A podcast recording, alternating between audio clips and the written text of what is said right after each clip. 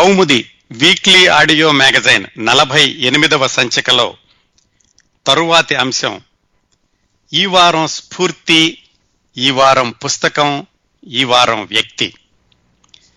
ఈ శీర్షికలో ఒక సరికొత్త ఆసక్తికరమైన పుస్తకాన్ని పరిచయం చేస్తానండి. ఈ పుస్తకం ఒక దేశ నాయకుడికి సంబంధించిన జీవిత చరిత్ర.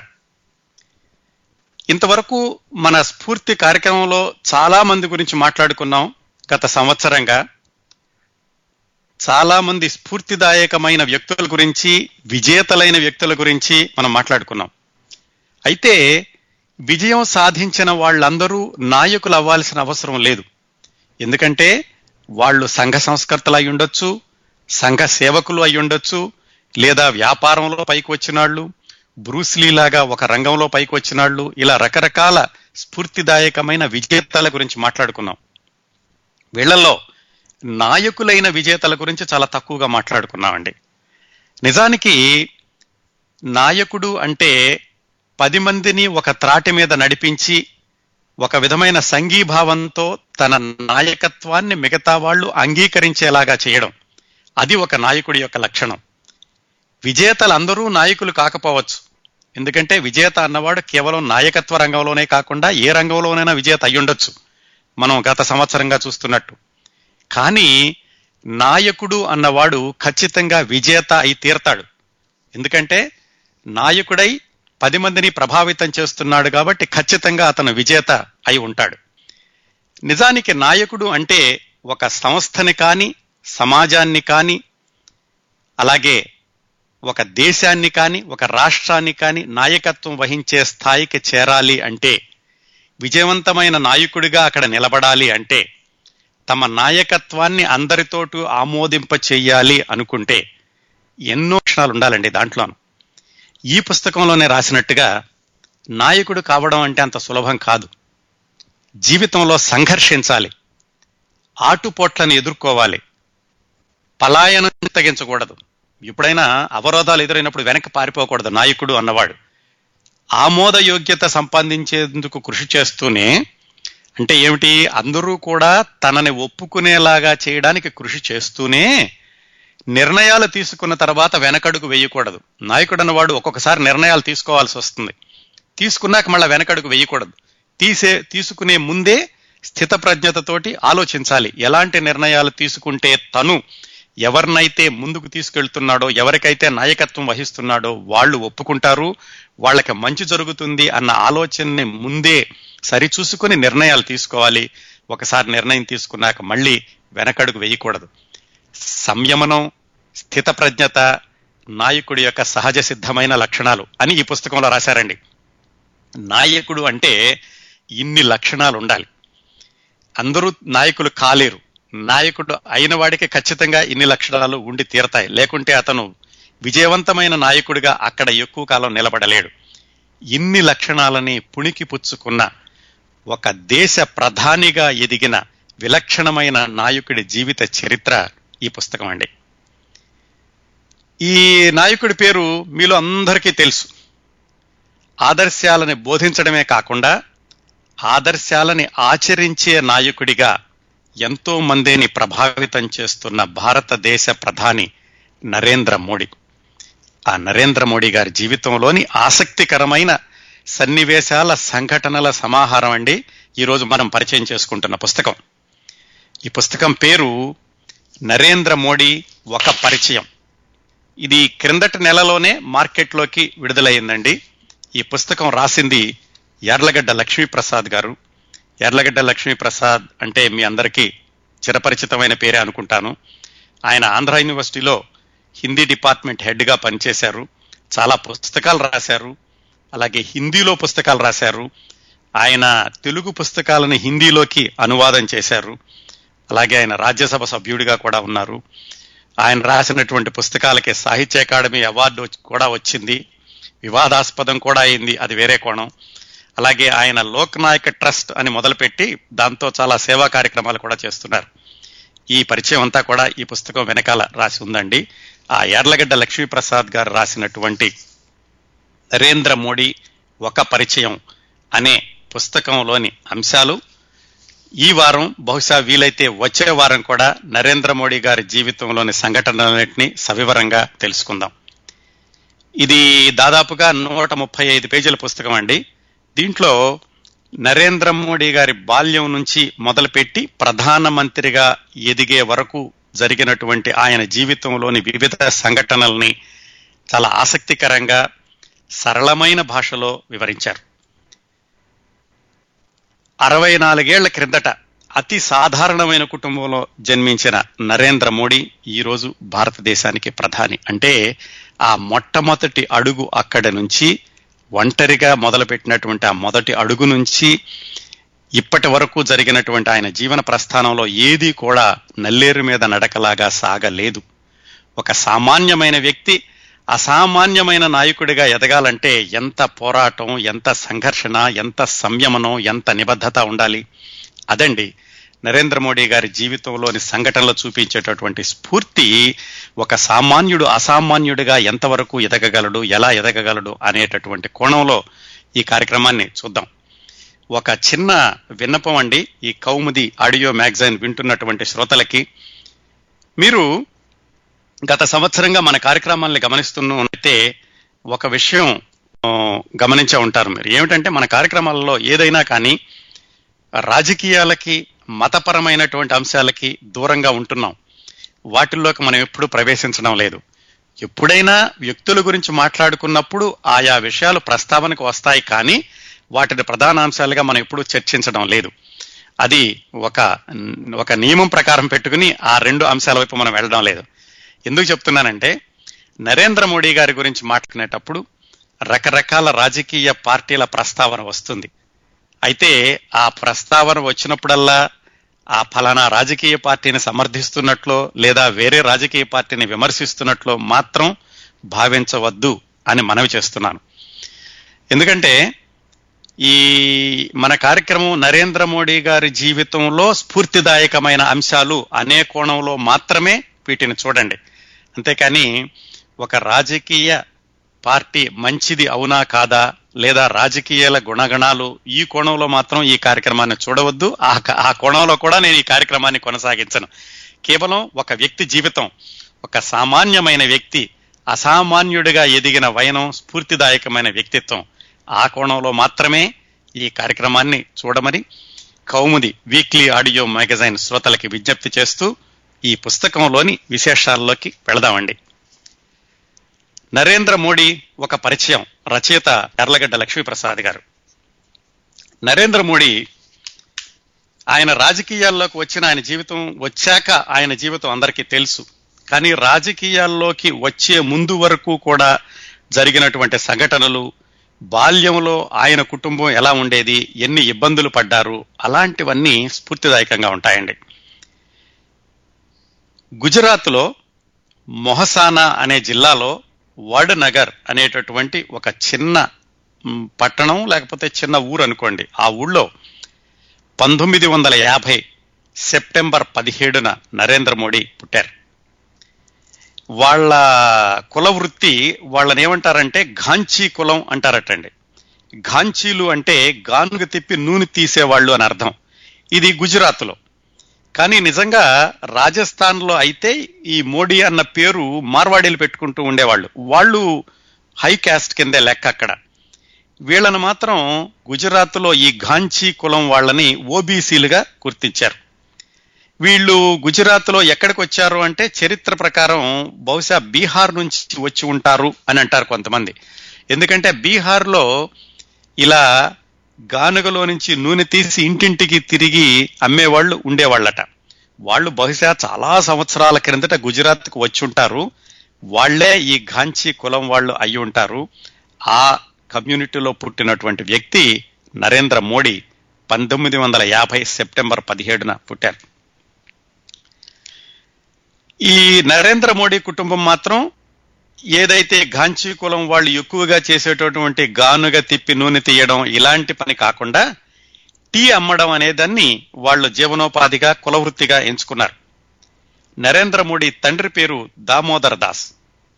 ఆయనకి ఈ వాదనగర్ అనే రైల్వే స్టేషన్ అనే ఊళ్ళో రైల్వే స్టేషన్ దగ్గర ఆ ప్రవేశ ద్వారం దగ్గర ఒక చిన్న టీ దుకాణం ఉండేది.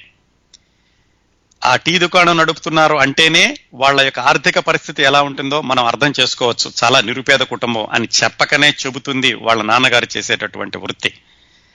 వాళ్ళ నాన్నగారికి అంటే నరేంద్ర మోడీ నాన్నగారు దామోదర దాస్కి ఐదుగురు సోదరులండి. అందరూ కూడా దాదాపుగా ఇలాంటి పనే చేస్తూ ఉండేవాళ్ళు. ఒక సోదరుడేమో ఆ రైల్వే స్టేషన్లోనే అఫీషియల్గా ఒక క్యాంటీన్ నడుపుతూ ఉండేవాడు.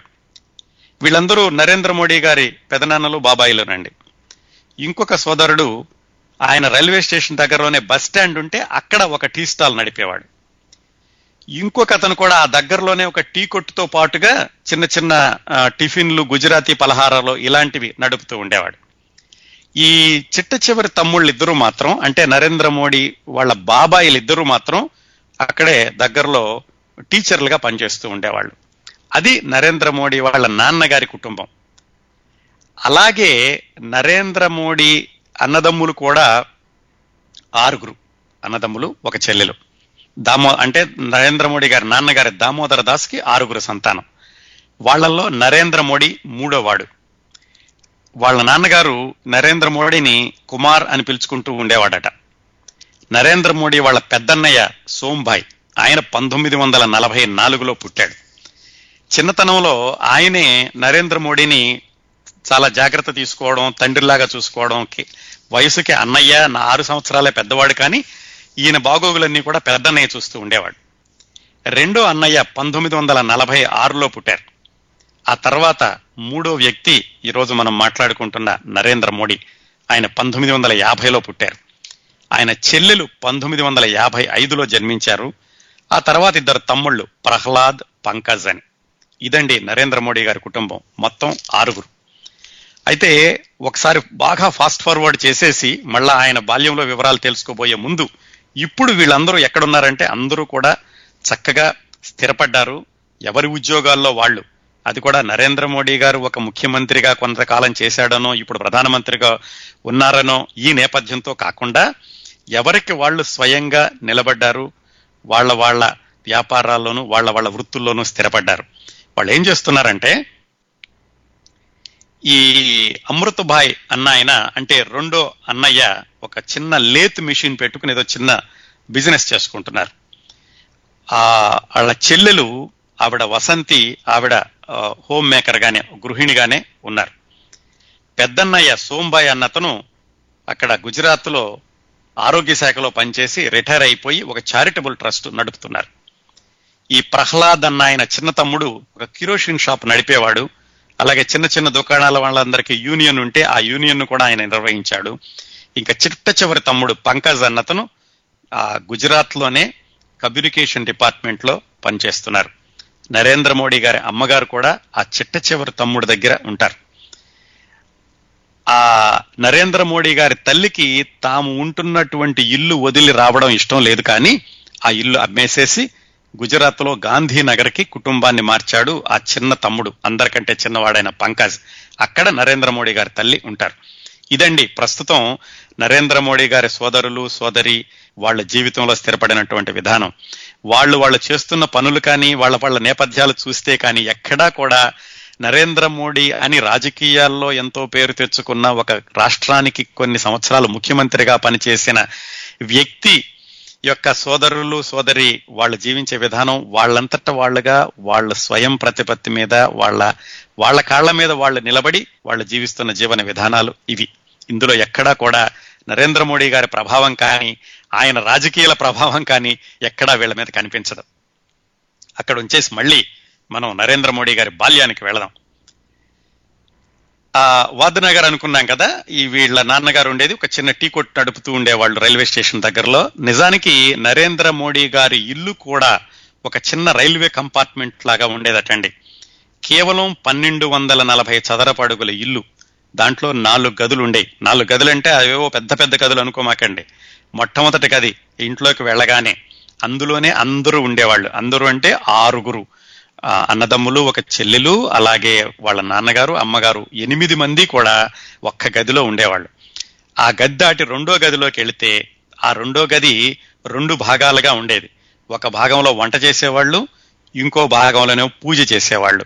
అక్కడే దేవుడి పటాలు ఉండేవి ఈ రెండో వైపు పొయ్యిలో పెట్టుకోవడానికని కట్టెలు అవన్నీ ఉండేవి అది దాటి వెనక్కి వెళితే ఇది రైల్వే కంపార్ట్మెంట్లో ఉంటుంది అనుకున్నాం కదా ఈ రెండు గదులు దాటి వెనక్కి వెళితే చాలా చిన్న గది ఒకటి ఉంది అతి చిన్నది.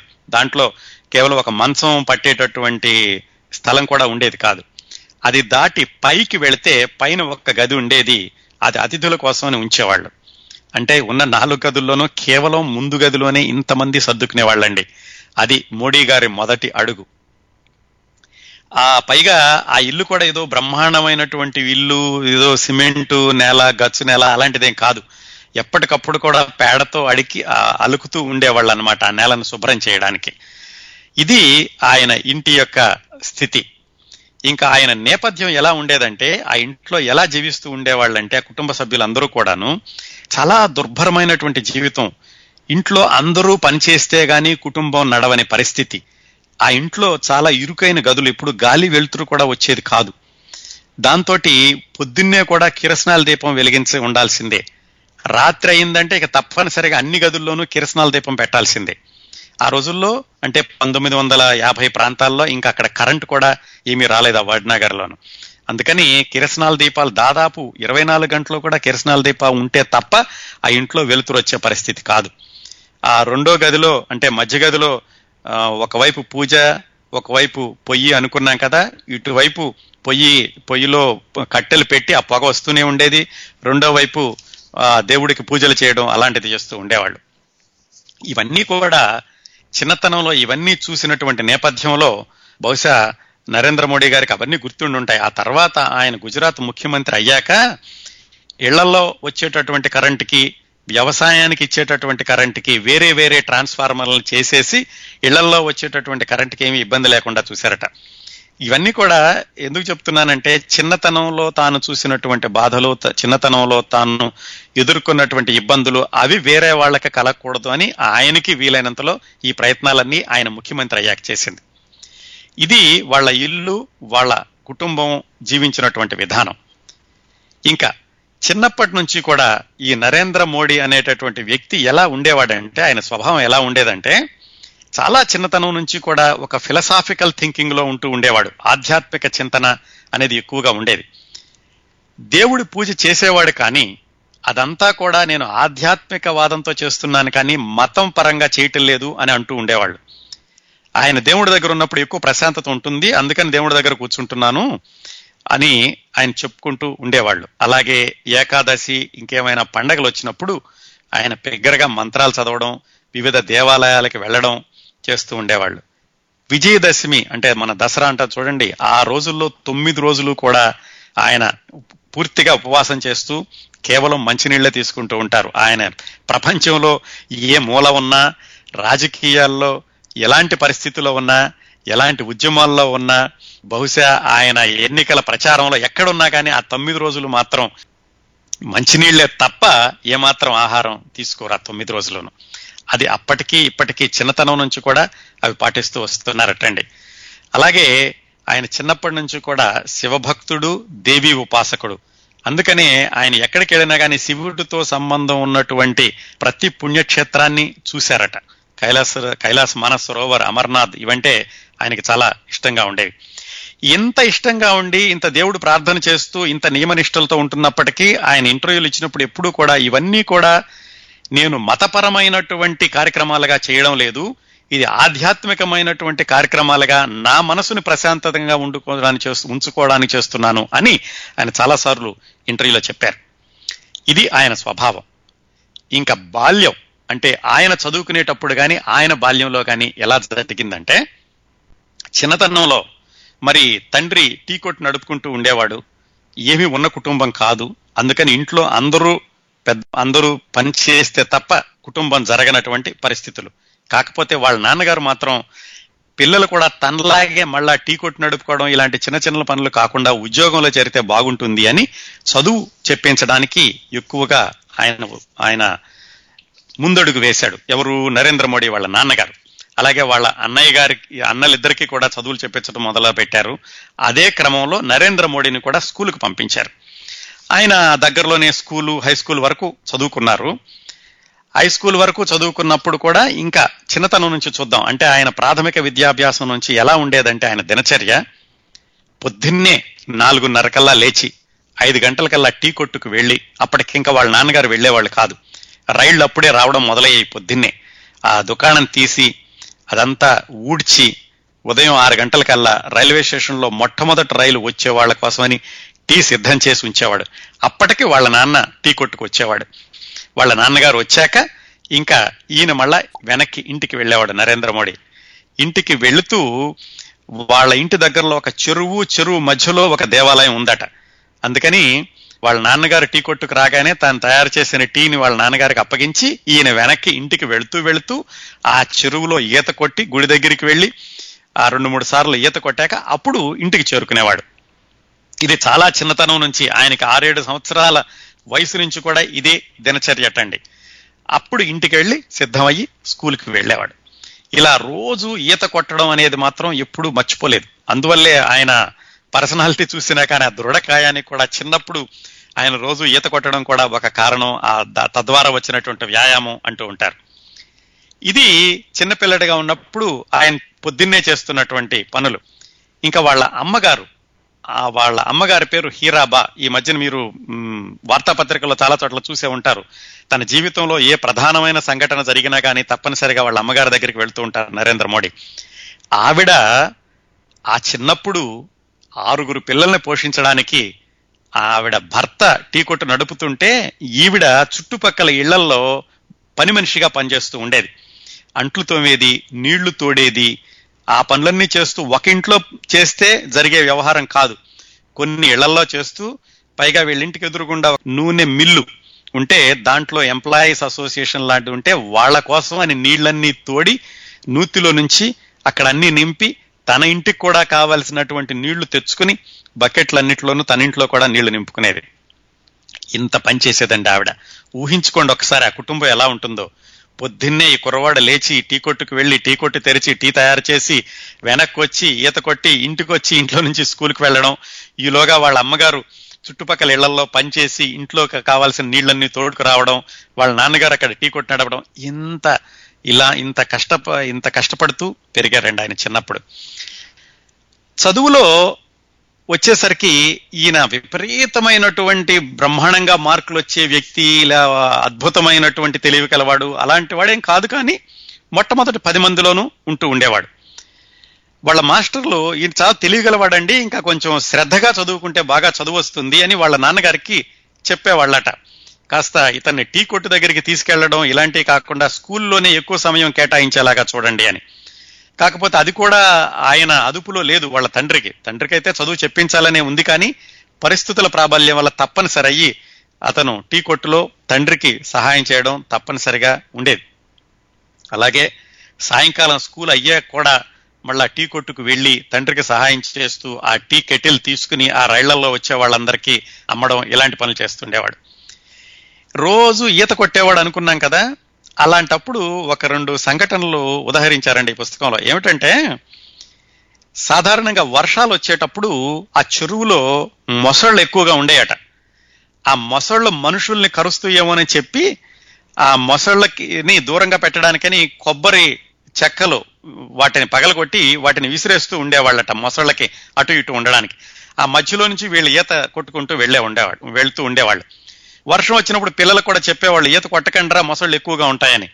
కానీ ఈ నరేంద్ర మోడీ ఎనిమిది తొమ్మిది సంవత్సరాల వయసులోనే ఆయన ఏమి పెద్దవాళ్ళు చెప్పినా కానీ వినకుండా ఇలాగ వర్షంలో కూడా ఒకసారి ఈత కొడుతూ వెళుతుంటే ఒక మొసలి తోకతోటి ఆయన ఎడమ పాదాన్ని కొట్టిందట. కొట్టడం అంటే మామూలుగా కొట్టడంగా దాదాపుగా పాదం రెండుగా చీలిపోయేంతగా కొట్టిందట. దాంతో ఒక వారం రోజులు మంచం మీద పడుకుని మళ్ళా లేవలేని పరిస్థితి.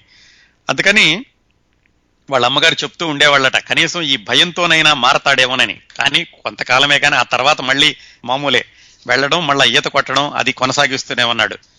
ఒకసారి ఆయనకి పన్నెండు సంవత్సరాల వయసు ఉండగా ఒక వింత పని చేశాట. ఏమిటంటే ఓ రోజు ఈత కొట్టి ఇంటికి వస్తుంటే ఒడ్డు మీద ఒక చిన్న మొసలి పిల్ల పడి కనిపించింది. అది ఎంత మొత్తం ఒక అడుగు పొడవుందట. దాన్ని పెంచుకుంటే బాగుంటుందని ఇంటికి తీసుకొచ్చాడు. ఇంటికి తీసుకొచ్చే వాళ్ళ తల్లి కోప్పడి మొసలి పిల్లని ఇంట్లో పెంచుకోకూడదు ఇది కుదిరేది కాదు వెళ్ళి తీసుకెళ్ళి చెరువులో పడేసిరా అని ఆయన బలవంతం చేసి మళ్ళా చెరువులో పడేసేలాగా చేసింది. వాళ్ళ నాన్నగారికి భయం వేసింది. ఇలా వీడు రోజు ఈత కొట్టుకుడుతూ ఉంటే కనుక ఇంకా ఎలాంటి పనులు చేస్తూ ఉంటాడో అని ఈత కొట్టొద్దురా అని మన్నలు ఇచ్చారు. ఆయన మానలేదు అది వేరే విషయం అనుకోండి. ఈ విధంగా జరిగిందండి నరేంద్ర మోడీ గారి బాల్యం. ఇటువైపు కష్టపడడం స్కూల్కి వెళ్ళడం ఈత కొట్టడం మరి అసలు ఈయనకి రాజకీయాలు అంటే అసలు ఎప్పుడు ఆయనకి ఆసక్తి ఏర్పడింది ఎందుకు ఆసక్తి ఏర్పడింది అంటే ఆయన బాగా చిన్నప్పుడే అంటే పది సంవత్సరాల వయసు లోపల ఉన్నగానే ఆయనకి రాష్ట్రీయ స్వయం సేవక్ సంఘ్ ఆర్ఎస్ఎస్ తోటి పరిచయాలు ఏర్పడినాయి. వీళ్ళ స్కూల్కి దగ్గరలో హై స్కూల్ మాస్టర్ ఒక ఆయన ఈ ఆర్ఎస్ఎస్ శాఖని ప్రారంభించి పిల్లలందరికీ కూడా ఆయన క్రమశిక్షణ నేర్పడం ఇలాంటివన్నీ చేస్తూ ఉండేవాడు. అక్కడ వాళ్ళ ఇంటి దగ్గరలో విష్ణుపురి ఆలయం అనేది ఉంటే అక్కడ ఒక బాల శాఖను నరుపుతూ ఉండేవాడు ఆ మాస్టర్. మొట్టమొదటిసారిగా ఆ శాఖలో చేరడం దగ్గర నుంచి నరేంద్ర మోడీ గారికి రాజకీయాలతోటి పరోక్షంగా పరిచయం ఏర్పడింది. ప్రత్యక్షంగా కాదు. దాని తర్వాత ఇంకొక సందర్భం ఏమిటంటే నరేంద్ర మోడీ రాజకీయాల వైపు ఆకర్షితుడు అవడానికి ఈయన చిన్నతనంలో అంటే ఇంకా ఈయనకి పది సంవత్సరాల వయసు రాకముందే గుజరాత్ ప్రత్యేక రాష్ట్రంగా లేదట. ఆ గుజరాత్ ప్రత్యేక రాష్ట్రంగా కావాలి అని మహా గుజరాత్ జనతా పరిషత్ అనేటటువంటి ఒక సంస్థ పోరాడుతూ ఉండేది. ఆ సంస్థని స్థాపించిన ఆయన పేరు రసిక్ భాయ్ దావే. ఖచ్చితంగా చెప్పుకోవాలంటే నరేంద్ర మోడీ గారికి అతి చిన్నతనంలో రాజకీయాలతోటి ప్రత్యక్ష పరిచయం చేసింది ఈ రసిక్ భాయ్ దావే అనే ఆయన. ఆయన ఈ మహా గుజరాత్ జనతా పరిషత్ ప్రారంభించడానికి ముందు కాంగ్రెస్లోనే ఉండేవాడు. అయితే కాంగ్రెస్ వాళ్ళు గుజరాత్ ప్రత్యేక రాష్ట్రం కోసం అని చెప్పి ఎక్కువగా ప్రయత్నించడం లేదు అనేటటువంటి భావంతో ఆయన ప్రత్యేకంగా ఈ మహా గుజరాత్ జనతా పరిషత్ అనే సంస్థను ప్రారంభించి గుజరాత్ రాష్ట్రం ప్రత్యేకంగా కావాలి అని ఆయన పోరాటం చేయడం మొదలుపెట్టాడు. దాంట్లోకి ఆకర్షితుడయ్యాడు మన నరేంద్ర మోడీ చిన్నతనంలో. ఎలా ఉండేదంటే చిన్నప్పుడే ఆ రసిక్ భాయ్ వాళ్ళ ఆఫీస్కి వెళితే ఆయన ఈ పిల్లలందరికీ బ్యాడ్జీలు ఇవ్వడం ఈయన తీసుకొచ్చి స్కూల్లో తన చుట్టుపక్కల ఉన్న పిల్లలందరికీ కూడా బ్యాడ్జీలు ఇవ్వడం అట్లాగే స్లోగన్స్ ఎలా ఇవ్వాలి ఊరేగింపులో వెళ్ళేటప్పుడు ఈ పిల్లలందరిని వెంట తీసుకెళ్ళడం వాళ్ళకి స్లోగన్స్ ఎలా ఇవ్వాలో నరేంద్ర మోడీకి నేర్పితే నరేంద్ర మోడీ మిగతా పిల్లలకి నేర్పడం ఇలాంటి పనులన్నీ చేయడంతో అది తీవ్రమైనటువంటి రాజకీయాలు రాజకీయాల్లోకి ఎలా వెళితే ఎలా ఉంటుంది ఎందుకు వెళ్ళాలి ఈ ఆలోచనలన్నీ పూర్తిగా రాని రోజుల్లోనే పది సంవత్సరాల వయసు లోపుగానే నరేంద్ర మోడీకి కొంత ప్రత్యక్షంగాను కొంత పరోక్షంగాను రాజకీయాలతోటి పరిచయం ఏర్పడింది. ఇంకొక మంచి పని ఏం జరిగిందంటే ఈయన ఆర్ఎస్ఎస్ శాఖకి వెళ్ళడంతో ఈ ప్రాపంచిక జ్ఞానం దేశభక్తి చక్కటి ఆదర్శాలు ఇలాంటివన్నీ కూడా వాళ్ళు బోధిస్తూ ఉండేవాళ్ళు. వాటన్నిటితోటి ఆయనకి జాతీయంగాను అంతర్జాతీయంగాను రాజకీయాలు ఎలా ఉంటాయి. ఏ దేశం ఎలా ఉంటుంది? ఏ దేశంలో జీవన వ్యవహారాలు ఎలా ఉంటాయి? అప్పట్లో భారతదేశం ఎలా ఉంది? గుజరాత్ రాష్ట్రం ఎలా ఉంది? ఇలాంటివన్నీ కూడా అవగాహన ఏర్పరచుకోవడానికి ఆయన స్కూల్ పుస్తకాల పరిధిని మించి బయట ఇవన్నీ తెలుసుకోవడానికి కూడా అవకాశం కలిగింది ఆయన ఆ ఆర్ఎస్ఎస్ బాలశాఖకి వెళ్ళడంతో ఈ శాఖకి వెళ్ళినప్పుడు అలాగే ఈ రసిక బాయ్ దావే దగ్గరికి వెళ్ళినప్పుడు ఈ రాజకీయ నాయకుల్ని పరి ఆయన పరికిస్తున్నప్పుడు ఆయన తెలిసింది ఏంటంటే ఒక నాయకుడు అవ్వాలన్నా లేదా జీవితంలో ఏదైనా ఒక పని చేయాలంటే ముందుకు వెళ్ళాలంటే తప్పనిసరిగా మంచి వక్త అయి ఉండాలి. బాగా మాట్లాడడం రావాలి అని ఆయన ఆయన చదువుకునేటటువంటి హై స్కూల్లో ఈ వక్తృత్వ పోటీల్లో పాల్గొనడం వాటిల్లో బాగా అభ్యాసం చేయడం ఇలాంటివన్నీ కూడా చిన్నప్పటి నుంచి ఆయన నేర్చుకోవడం మొదలు పెట్టారు ఆ రోజుల్లోనే నరేంద్ర మోడీ మాట్లాడుతుంటే మిగతా వాళ్ళందరూ కూడా అలా నిశ్శబ్దంగా వింటూ ఉండేవాళ్ళట. ఏ అంశం మీదనైనా సరే అద్భుతంగా ఎంతసేపు అయినా మాట్లాడగలిగి ఉండేవాడు. ఆ లక్షణాన్ని కూడా ఆయన హై స్కూల్లో చదువుతున్న రోజుల్లోనే అలవరుచుకున్నారు. ఇలా ఉండగా పంతొమ్మిది వందల అరవై రెండులో అంటే ఈయనకి పన్నెండు సంవత్సరాల వయసు ఉంటుంది అప్పట్లో భారత్ చైనా యుద్ధం జరిగిందండి. ఆ యుద్ధం వాటి గురించి పరిశీలించడంతో ఈయనకి దేశభక్తి అప్పట్లో ఎక్కువగా ఉండడం మొదలైంది. ఇంకోటి ఏం జరిగింది? ఈయన రైల్వే స్టేషన్ పక్కన కదా వీళ్ళ టీ కొట్టుంది. ఆ టీ ఇచ్చేటప్పుడు ఈయన రైల్లోకి వెళ్ళినప్పుడు ఆ రైలు పెట్టెల్లో ఈ చైనాతో జరిగేటటువంటి యుద్ధంలో పాల్గొనడానికి వెళ్ళే సైనికులకి ఈయన టీ ఇస్తూ ఉండేవాడు. ఆ టీ ఇచ్చినప్పుడు వాళ్ళ చేతులు తాకితే చాలు ఈయనకేదో పులకింత కలిగేదట. వీళ్ళే కదా మన దేశాన్ని రక్షిస్తోంది వీళ్ళే కదా దేశభక్తితోటి దేశమాతను రక్షించడానికి వెళుతున్నారు అని ఆయన చాలా ఉద్వేగభరితంగా ఇస్తూ ఉండేవాడు. ఎప్పుడండి ఇదంతా? ఆయన కేవలం పన్నెండు సంవత్సరాల వయసులోనే. ఆ పన్నెండు సంవత్సరాల వయసులోనే చైనా యుద్ధం అక్కడికి వెళ్ళే సైనికుల్ని చూడడం దాంతో ఈయన కూడా చాలా ప్రభావితుడయ్యి తను కూడా సైనిక సైన్యంలో చేరాలనుకున్నాడు. సైన్యంలో చేరాలనుకుని ఆ గుజరాత్లోని జామ్ నగర్లో ఒక సైనిక స్కూల్ ఉంది. ఆ స్కూల్లో చేరదామని ఈయన ఒక అప్లికేషన్ కూడా పెట్టుకున్నాడు. అప్లికేషన్ పెట్టుకున్నాక డబ్బులు కావాలి కదా దేనికైనా కానీ అసలే నిరుపేద కుటుంబం. అతి కష్టం మీద ఎలాగైతే రెండు రూపాయలు సంపాదించి పోస్ట్ ఆఫీస్కి వెళ్ళి ఆ అప్లికేషన్ ఫారం ఏదో నింపి మనీ ఆర్డర్ పంపించాడు. మనీ ఆర్డర్ పంపించాక సరే అయితే ఆ ప్రవేశ పరీక్షకి రమ్మనమని చెప్పి హాల్ టికెట్ కూడా వచ్చింది. వాళ్ళ నాన్నగారికి చెప్పాడు ఇలా వచ్చింది నాన్న మరి నేను జామ్నగర్ వెళ్ళి సైనిక్ స్కూల్లో చేరతాను అని. అయితే ఆయన చెప్పాడు నిన్ను అంత దూరం పంపించి సైనిక్ స్కూల్లో చేర్పించేటంత ఆర్థిక స్తోమత లేదు నా దగ్గర. ఇక్కడే చదువుకో బాబు అని ఆయన ఎలాగైతే ఒప్పించాడు. ఆ విధంగా ఆయన సైన్యంలో చేరేటటువంటి ఆ అవకాశం తప్పిపోయింది. కాకపోతే దేశభక్తి మాత్రం అలాగే కొనసాగింది. అందుకనే ఆయన ఆ సైనికుల్ని చూసినప్పుడల్లాను ఆర్ఎస్ఎస్ శాఖలో పనిచేస్తున్నప్పుడు అలాగే వాళ్ళ ఉపాధ్యాయులతో మాట్లాడుతున్నప్పుడు ఈ వక్తృత్వ పోటీలో వీటప్పుడు కూడా వీటన్నిటిలోనూ ఆ దేశభక్తి అనేటటువంటిది అంతర్గతంగా ఆయన ఎప్పుడు వెంటాడుతూ ఉండేది. అలాగే క్రమశిక్షణ కూడా వీటి వల్లే వచ్చిందండి. ఇదండి ఈ విధంగా ఆయన యొక్క చదువు ఆయన యొక్క బాల్యం కొనసాగింది.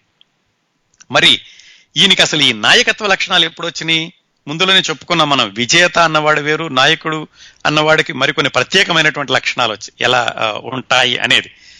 ఇలా తనంతట తానుగా దేశభక్తితోటి క్రమశిక్షణతోటి వక్తృత్వ పోటీల్లో వాటిలో ఎదుగుతున్న నరేంద్ర మోడీకి నాయకత్వ లక్షణాలు ఎలా వచ్చినాయి అంటే వాటికి ఉదాహరణలు ఏంటంటే ఒకరోజు క్లాస్ మానిటర్ అంటే క్లాస్ లీడర్ ఒక అతను ఉంటాడు కదా అతను ఈయన దగ్గరికి వచ్చి నోట్స్ చూపించమని అడిగాడట. అంటే నేను మాస్టర్కి అయితే చూపించ చూపిస్తాను కానీ మాస్టర్ని నేను చూడమని చెప్పలేదు కదా నీకెందుకు చూపించాలి అని ఆయన ఎదురు తిరిగాట అప్పట్లోనే. అంటే సొంతంగా ఆలోచించడం ఏది మంచి ఏది చెడు ఎవరికి లొంగాలి ఎవరికి లొంగకూడదు అనేవి కూడా అంత చిన్న వయసు నుంచే ఆయనకి అలవాటైన ఇంకొకసారి ఆయన తొమ్మిదో తరగతిలో ఉండగా క్లాస్ రిప్రజెంటేటివ్గా పోటీ చేసి గెలిచాడు. ఇంకొక ఉదాహరణ ఏమిటంటే వాళ్ళ ప్రిన్సిపాల్ గారు ఆయన పేరు రాస్ బిహార్. ఆయన చాలా స్ట్రిక్ట్గా ఉండేవాడట. ఆయన చూస్తే అందరూ భయపడేవాళ్ళు. అయితే ఒక మాస్టారు వీళ్ళకి సరిగా చెప్పడం లేదు. ఈ మాస్టర్ సరిగా పాఠాలు చెప్పడం లేదు ఈయన మార్చండి అని చెప్పి హెడ్ మాస్టర్ దగ్గరికి వెళ్ళి చెప్పాలంటే ఎవరికీ ధైర్యం చాలటం లేదు. ఈ తొమ్మిదో తరగతి చదువుతున్న నరేంద్ర మోడీనే ధైర్యంగా హెడ్ మాస్టర్ దగ్గరికి వెళ్ళి పలానా మాస్టర్ సరిగా చెప్పడం లేదు ఆయన ఏమైనా సరే మార్చాలి అని చెప్పి ఆయనతో వాదించి ఆ మాస్టర్ మారేలాగా చేశాడట. ఇవన్నీ చిన్నతనం నుంచి ఒకదాని ఒకటిగా పెరిగినటువంటి నాయకత్వ లక్షణాలు ఆయనలో. అలాగే వాళ్ళ డ్రిల్ టీచర్ ఒకసారి ఎవరో కురాన్ని కొడితే బాగా దెబ్బ తగిలిందట అతనికి చెంపలు వాయించేసరికి. దాంతో నరేంద్ర మోడీ తన చుట్టుపక్కల ఉన్న కుర్రవాళ్ళందరినీ కూడగట్టుకుని ఆ స్కూల్లో ధర్నా చేయించి బంద్ చేయించి ఆ పీటీ సార్ని మార్చే వరకు కూడా ఆయన పోరాటం కొనసాగించాట మూడు రోజులు నాలుగు రోజులు. ఇదంతా చిన్నపిల్లడిగా ఉన్నప్పుడే ఇంకా పదిహేను సంవత్సరాల వయసు కూడా రాకముందు.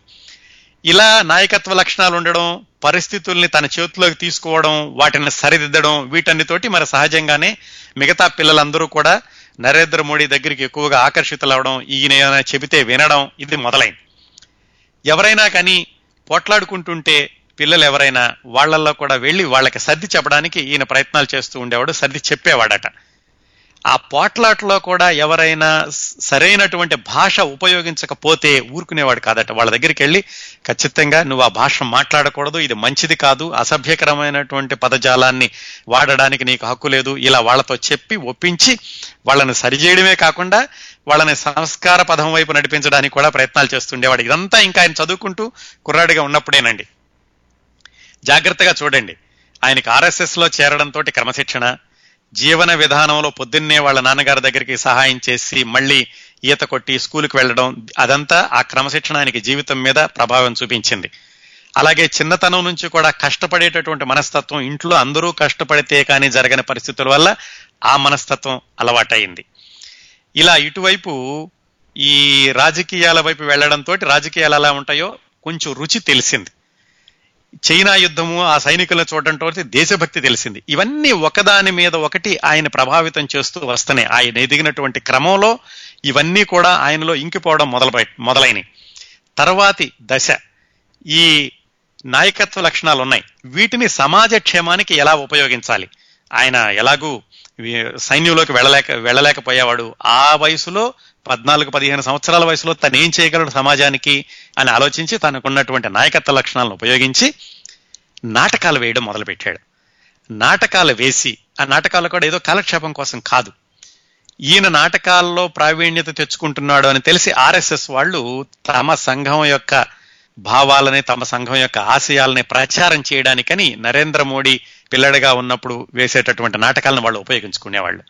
అంతేకాకుండా ఈయన నాటకాలు వేసి నాటకాల ద్వారా విరాళాలు సేకరించి వాళ్ళ స్కూల్కి ప్రహరీ కూడా కట్టించాటండి ఇదంతా ఆయనకి పదిహేను పదహారు సంవత్సరాల వయసు ఉన్నప్పుడు.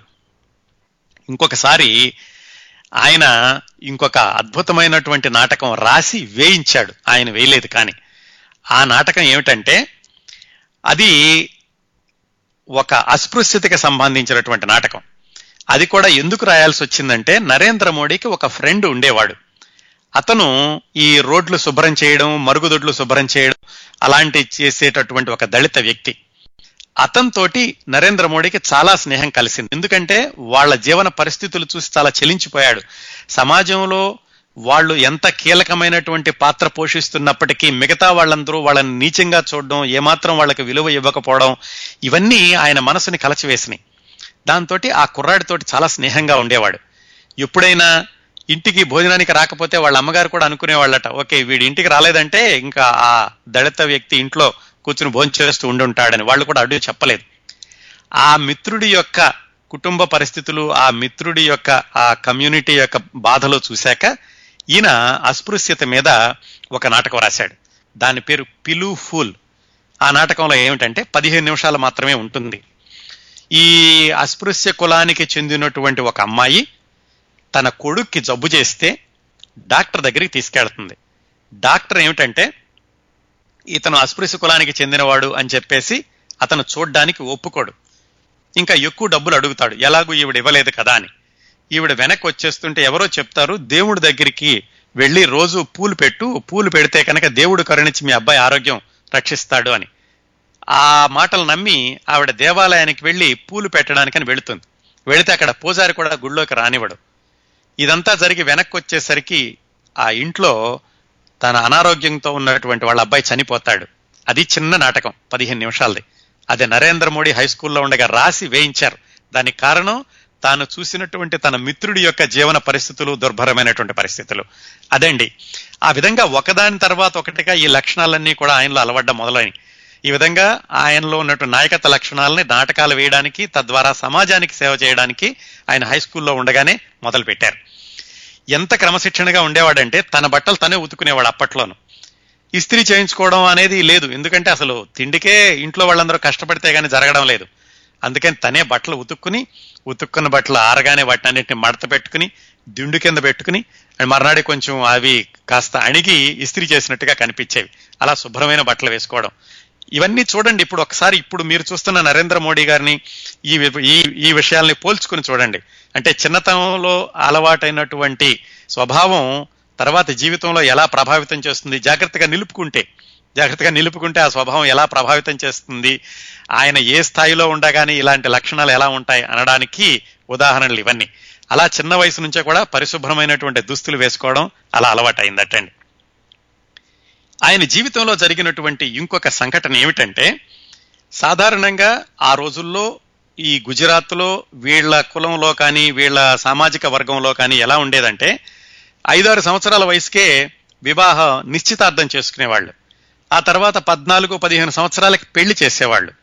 పద్దెనిమిది సంవత్సరాలకి కాపురం మొదలు పెట్టేవాళ్ళు. ఈ మూడు దశలు అయితేనే వివాహం పూర్తిగా జరిగినట్టు ఎవరైనా పరిగణించేవాళ్ళు. ఈయన కూడా నరేంద్ర మోడీ కూడా ఆరేళ్ళ వయసులో ఉండగా మూడు సంవత్సరాల వయసున్న జసోదా బెన్ అనే ఆమెతోటి నిశ్చితార్థం జరిగింది. ఇంకా అప్పటికి పెళ్ళంటే ఏంటో తెలియదు ఏదో హడావిడిగా ఉంది మూడు సంవత్సరాల పాప ఆరు సంవత్సరాల నరేంద్ర మోడీ ఏదో చేశారు వాళ్ళు.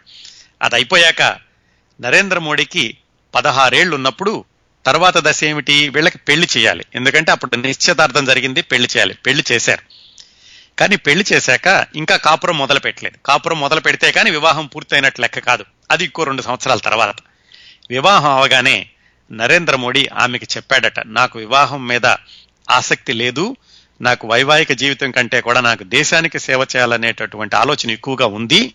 అందువల్ల నేను ఈ వైవాహిక జీవితాన్ని కొనసాగించడానికి నాకు ఆసక్తి లేదు. నువ్వు శుభ్రంగా చదువుకో. చదువుకుని నువ్వు ఉద్యోగం చేసుకో. అని ఏదో చెప్పారు. అందువల్ల ఈ వివాహంలో మూడో దశ అయినటువంటి కాపురానికి రావడం అనేది జరగలేదు వాళ్ళ మధ్యన. కేవలం వివాహం మాత్రం జరిగింది.